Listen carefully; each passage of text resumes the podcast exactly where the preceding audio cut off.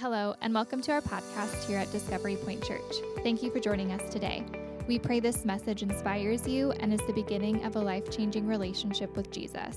Father, we just want to say thank you for a new day that wasn't promised to us.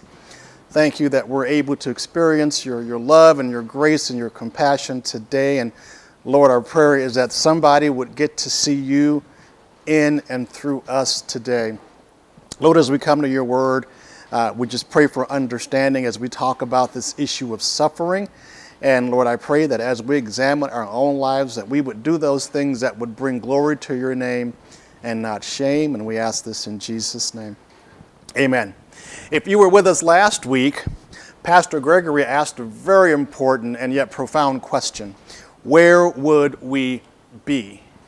And the idea was, where would we be without the grace of God in our lives? And Pastor Gregory challenged us to look at and to think about where would we be, how radically different our lives would look if it weren't for the saving grace of Jesus Christ. And you know, God's grace is truly amazing because we've learned, talking about the exchange life, we've seen from Romans 5 uh, to where we are in, in, in chapter 8 that while we were still sinners, while we were still haters of God, while we were still self centered, Jesus saved us. He died for us. And we've learned some amazing things about the exchanged life. Paul has already told us that God has freed us from sin. He's told us that we, we, we died, we, we were buried, and we were raised together with Jesus. And as a result of that, we have a new life, uh, a radically different life, a life that is alive and vibrant, which leads us into the fact that we are now responsive to God. When God speaks to, when He speaks to us through His Word, we can respond to Him. We can react to the Word of God. And we're able to hear His voice through His Word. Last week, Pastor Gregory pointed out that we no longer have an obligation to the flesh. And so when our flesh wants to rise up against us and cause us to sin, we have the ability within us, through the power of the Holy Spirit, to say no to sin. We also learned last week that the Spirit confirms in our spirits that we are children of God, that God has adopted us into His family.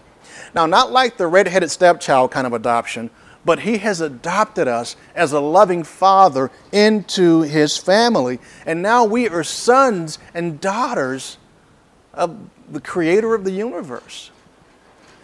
And as a result of that, we can come before the very presence of a holy God and cry out, Abba. Daddy. It's a term of endearment, it's a term of intimacy. We can call God Abba. And that reminds us, reminds us, excuse me, of that intimate relationship that we have with God the Father. And then Paul went on to say that we are fellow heirs of God, we're heirs of God, and we are fellow heirs with Christ Jesus. If indeed we suffer with him. Wait, what? Yeah, I read that right. You heard that right. Paul says in Romans chapter 8, verse 17, and if children, heirs, also, heirs of God, and fellow heirs with Christ, if indeed we suffer with him, so that we may also be glorified with him. Suffering is a necessary part of our salvation experience. Suffering is a necessary component of the exchanged life. Now, I realize that talking about suffering is not popular in Christian circles today. You won't hear too many sermons on, on how, to, how to successfully suffer or seven steps to suffering. You won't hear that today. Nonetheless, Suffering is a necessary component of the exchanged life. and some of you may say, but Rod, wait a minute. When Jesus saved me, I thought that life was going to be easy, the road was going to be smooth and straight, and there wouldn't be any bumps in the road. Well, that's the world's version of Christianity. The world thinks that once you come to Jesus, everything is peaches and cream. When the reality is, when you come to Jesus, you will experience suffering. And suffering for Christ is just as normal as, as reading the scripture. It's just as normal as when we take time to pray. Suffering is just as normal as when we give.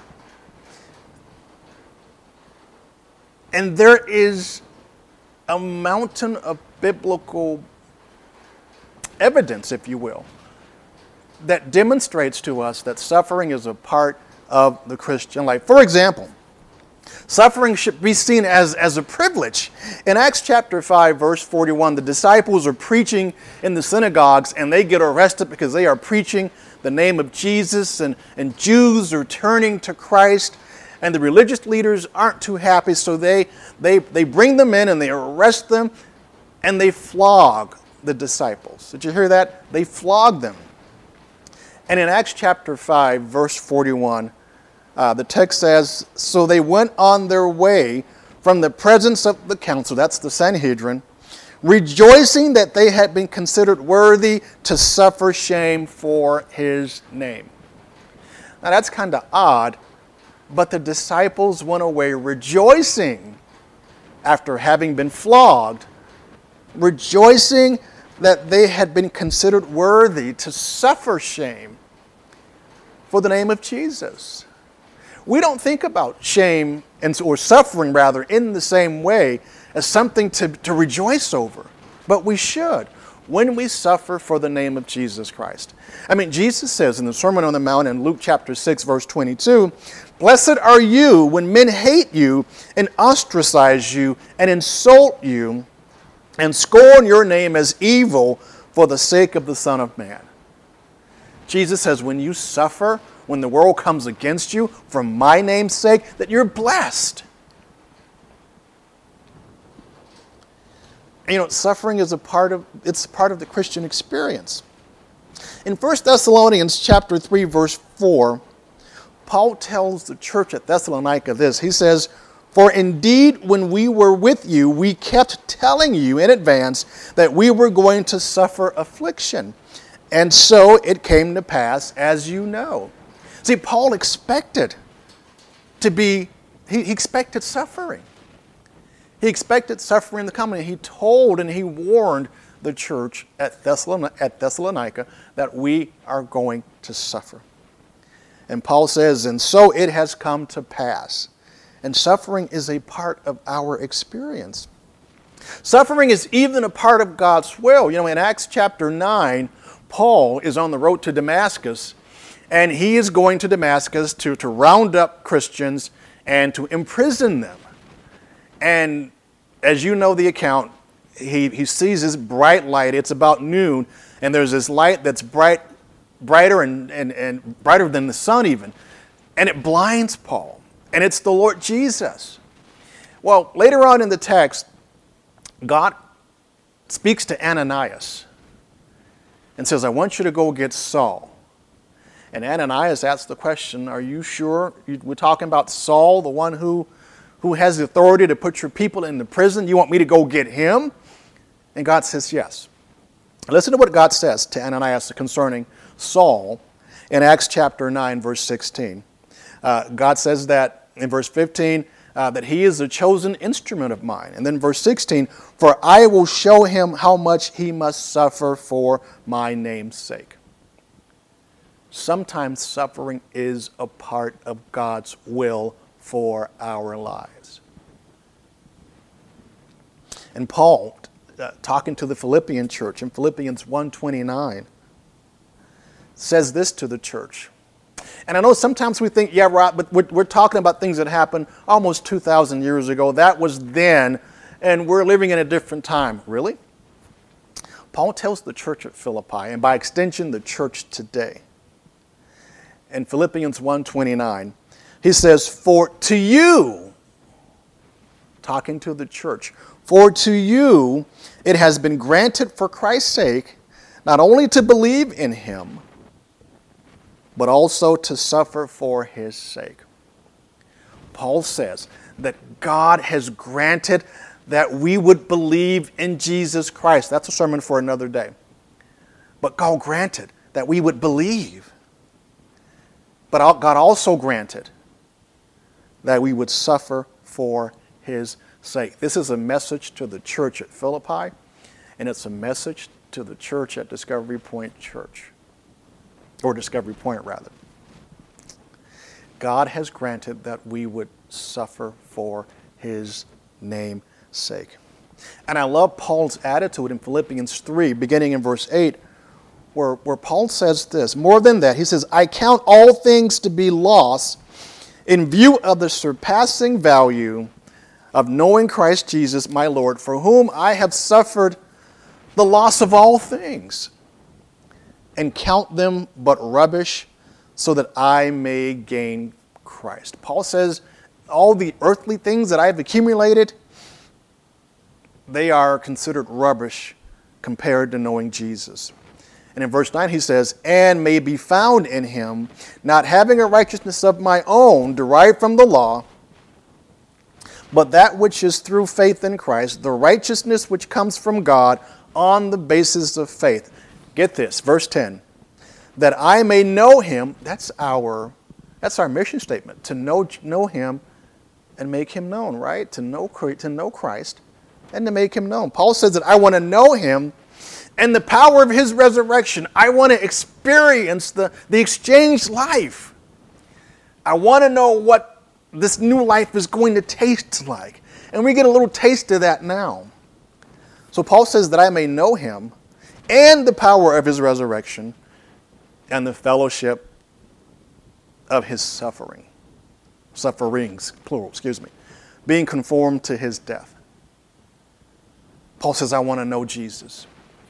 Paul says, I want to experience the exchanged life. And I want to, I want to experience the fellowship of his sufferings. Suffering is a part of our life as believers in Jesus Christ. And just, just to let you know, Paul suffered more than anybody in the scripture, so it seems. In 2 Corinthians chapter 11, verse 23, Paul says this, talking about these super apostles who had come into the Corinthian church and had begin, began to influence them Paul says this Are they servants of Christ? I speak as if insane. I more so, in far more labors and far more imprisonments, beaten times without number, often in danger of death. Verse 24 Five times I received from the Jews 39 lashes. Three times I was beaten with rods. Once I was stoned. Three times I was shipwrecked. A night and a day I have spent in the deep Verse 26 I have been on frequent journeys and dangers from rivers, dangers from robbers, dangers from my countrymen, dangers from the Gentiles, dangers from the city, in the city, dangers in the wilderness, dangers on the sea, dangers among false brethren. You get the picture here. I have been in labor and hardship through many sleepless nights, Paul says, in hunger and thirst, often without food, in cold and exposure apart from such external things, there is the daily pressure on me of concern for all the churches. You talk about suffering. Paul has suffered for the name of Jesus Christ. And dare I suspect his reward will be great and is great in heaven. And adding on top of what he's experienced, he has experienced externally, internally, He's worried about the churches. That's a lot on his plate. So, why do we suffer? Well, we suffer because, well, the world hates us. Jesus, in John chapter 15, verse 18, as he's headed to the cross, tells his disciples this He says, If the world hates you, you know that it hated me before it hated you. We suffer because the world hates us. We suffer because the enemy is in control of the world system. We suffer because Satan hated Jesus And since he's no longer here, and since we as the church represent Jesus, we're the next best thing. And so he hates us. He hates what we stand for. He hates our morality. He hates the fact that we love God's word. He hates the fact that we depend on Jesus for everything. And so we, we suffer. But there's a flip side to the suffering. And I think we suffer because God is preparing us for something greater. We oftentimes suffer in this life because God is preparing us for something greater. You know, I think about Joseph in the Old Testament, in Genesis, who was sold into slavery by his brothers, then sold into slavery in Egypt, uh, was accused of, of, of, of, of coming after Potiphar's wife, was placed in prison for years, but wound up being the second person in authority in Egypt. Joseph suffered, but God had a purpose in his suffering. And I think about men like David. David, who God had anointed by Samuel and told him, You're going to be king of Israel which really made Saul, who was the king at the time, really mad. And so Saul came after David in order to kill him. And Saul chased David into the wilderness and into Philistia and other areas that Israel couldn't go into. But he ran David out of town. But it was through David's running in the wilderness that others who were broken and, and downtrodden and without hope flocked to him. And it was in the wilderness where David was suffering that God began to build David's cabinet, his, his mighty men, those men that he could trust, so that when he became king, his court was already put together. But he had to suffer and run for his life beforehand. And then I think about Paul. Paul in 2 Corinthians chapter 12 says he's got this thorn in the flesh that is causing him issues, and we don't know what this thorn in the flesh is. We assume it's a physical ailment. But Paul says that he prayed three times for God to take it away. And three times God said, No, that my grace is sufficient for you. And Paul says, In my weakness am I made strong. And God uses suffering to strengthen us, to cause us to depend on Him, so that people will see Jesus in us even when we are suffering and downtrodden. I just want to let you know if you are suffering today, if you find yourself in the midst of calamity, whether it's emotional or relational or financial, whatever it might be, and you find yourself struggling and suffering for the name of Jesus Christ, what can you do in the midst of your suffering to glorify Jesus? So that people don't see, woe is me, but they see Jesus personified and glorified in you. If you're suffering today, ask yourself that question. How can Jesus get glory through my suffering? What can I say that will encourage someone and help them see Jesus in me? Because oftentimes God has a plan for the suffering. Sometimes it's for you, sometimes it's for others through you and through me. But Paul wants to put suffering in perspective. And that brings us to our text, Romans chapter 8, verse 18. That was all introduction. Romans chapter 8, verse 18, Paul puts suffering in perspective when he says, For I consider that the sufferings of this present time are not worthy to be compared with the glory that is to be revealed to us. Paul says, I thought about this. I've thought about it deeply. I didn't come to this conclusion lightly. But he says, I reckon, I, I, I consider that the sufferings that we are experiencing in this present time, and the Greek word here is not chronos, which is like chronological time, but it's the word for, for, for seasons or an appointed time, which tells us that sufferings won't endure always, that there will come a time when our suffering will cease.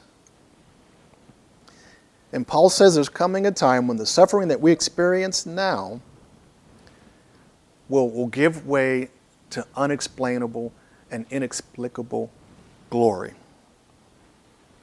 That what we suffer now, these 10, 20, 30, 50, 70, 80, even 100 years, will pale in comparison to the glory that will be revealed in us. That God is going to do such a marvelous work in you and in me that the sufferings will pale in comparison. That the suffering today is, is worthy and it is worth the glory that is to come. This glory is going to outshine the hardships that we face. And Paul says, hang in there because you ain't seen nothing yet. But let me say this the suffering that we're experiencing, it's real. Again, whether it's financial or, or relational or psychological or, or, or emotional, whatever it is, or even medical, whatever it is, it's real. And I understand that there's pain and it hurts. And sometimes we cry. Sometimes we cry out. Sometimes we just want to scream and give up. The agony is real. The emotion is real. The struggle and the suffering is real. But Paul says what you're going through and what I'm going through today will pale in comparison with what's to come, so don't give up. Ray Stedman comments on our suffering and he says this He says, We can endure the suffering and even triumph in it because we see the glory that is to follow. But look, not only do we suffer as believers, but even creation suffers. Look at Romans chapter 8, verses 19 through 21, where Paul says, For the anxious longing of the creation waits eagerly for the revealing of the sons of God. For the creation was subjected to futility, not willingly, but because of him who subjected it, in hope that the creation itself also will be set free from its slavery to corruption into the freedom of the glory of the children of God. That's a mouthful. But Paul points out that creation, all of creation, that it, it groans and it longs and it waits eagerly for the sons of God to be transformed, to be changed, to be glorified. Because when, they, when that happens, then creation will go back to its former glory. And creation today is much different than it was before the fall. In Genesis chapter 1, verse 29, listen to what Moses writes about God's creative act with creation. Genesis 1:29, Moses records this. Then God said, talking to the man, Behold, I have given you every plant yielding seed that is on the surface of all the earth, and every tree which has fruit yielding seed. It shall be food for you, and to every beast of the earth, and to every bird of the sky, and to everything that moves on the earth which has life, I have given every green plant for food. And it was so. Now think about this. Before the fall, there was a harmony among creation. Did you catch what, what God said to the man? That the plants will be food for you. That the plants will be food for all the, all the animals. Period. End of sentence. There's no bloodshed. You, you had the lion chewing cud just like the cow. You had the wolf eating hay just like the horse. And there was this harmony. And Genesis chapter 2, verse 8, God says this The Lord God planted uh, a garden towards the east in Eden, and there he, he placed the man whom he had formed out of the ground. The Lord caused to grow every tree that is pleasing to the sight and good for food. The tree of life also in the midst of the garden, and the tree of the knowledge of good and evil. But God caused everything to grow that was pleasing. So creation was very, very different before the fall. And then in Genesis chapter 3, the serpent enters the garden, and then we get to the fall, and because uh, uh, Eve was deceived and she ate of the fruit, and then she gave to Adam, and he ate, and then immediately sin and death entered the world. And our first parents, they fell because they disobeyed God. And look at what God says in, in, in Genesis chapter, chapter 3. Turn there with me. Genesis chapter 3. God cursed the serpent in verse 14 for his part to play. God cursed the woman, or punished the woman rather, in verse 16 by multiplying her pain in childbearing. And in verse 17, God cursed the ground because of Adam. Look at Genesis chapter 3, verse 17. Uh, then Adam, then, then to Adam he said, this is God talking to Adam, because you have listened to the voice of your wife, and have eaten from the tree about which I commanded you, saying, You shall not eat from it. Cursed is the ground because of you. This is creation. The ground is now cursed. God says, In toil you will eat of it all the days of your life. So Adam is now going to have to, to work in order to produce food. No longer will the trees just freely give up their bounty. Verse 18 Both thorns and thistles it shall grow for you, and you will eat the plants of the field. By the sweat of your face you will eat bread, till you return to the ground, because from it you were taken, for you are dust, and to dust you shall return. Because of Adam's disobedience, creation was cursed. And now Adam has to sweat and work and labor to produce food. And because of this curse, we get thorns and thistles, i.e., we get weeds, crabgrass, and all this other stuff that we see here in our backyards. It just won't go away. That's another element of the curse. And I used to wonder why my lemon trees had thorns because of the curse. And yet, Paul says back in Romans uh, chapter 8 that creation longs for the day when the sons of men will be revealed. He personifies creation as this anxiously waiting for that time, for that day when Jesus will return and glorify us because that lets creation know that it's going to be changed. And in Revelation chapter 22, verses 1 through 3, verses 1 through 4, we see that happen. In, in, Revelation 22, listen to what John the Revelator says. He says, Then he showed me a river of water of life, clear as crystal, coming from the throne of God and of the Lamb in the middle of its streets. On, the other, on either side of the river was the tree of life, bearing 12 kinds of fruit, yielding its fruit every month. And the leaves of the tree were for the healing of the nations. Verse 3 There will no longer be any curse creation will be free and restored to be what it was supposed to be.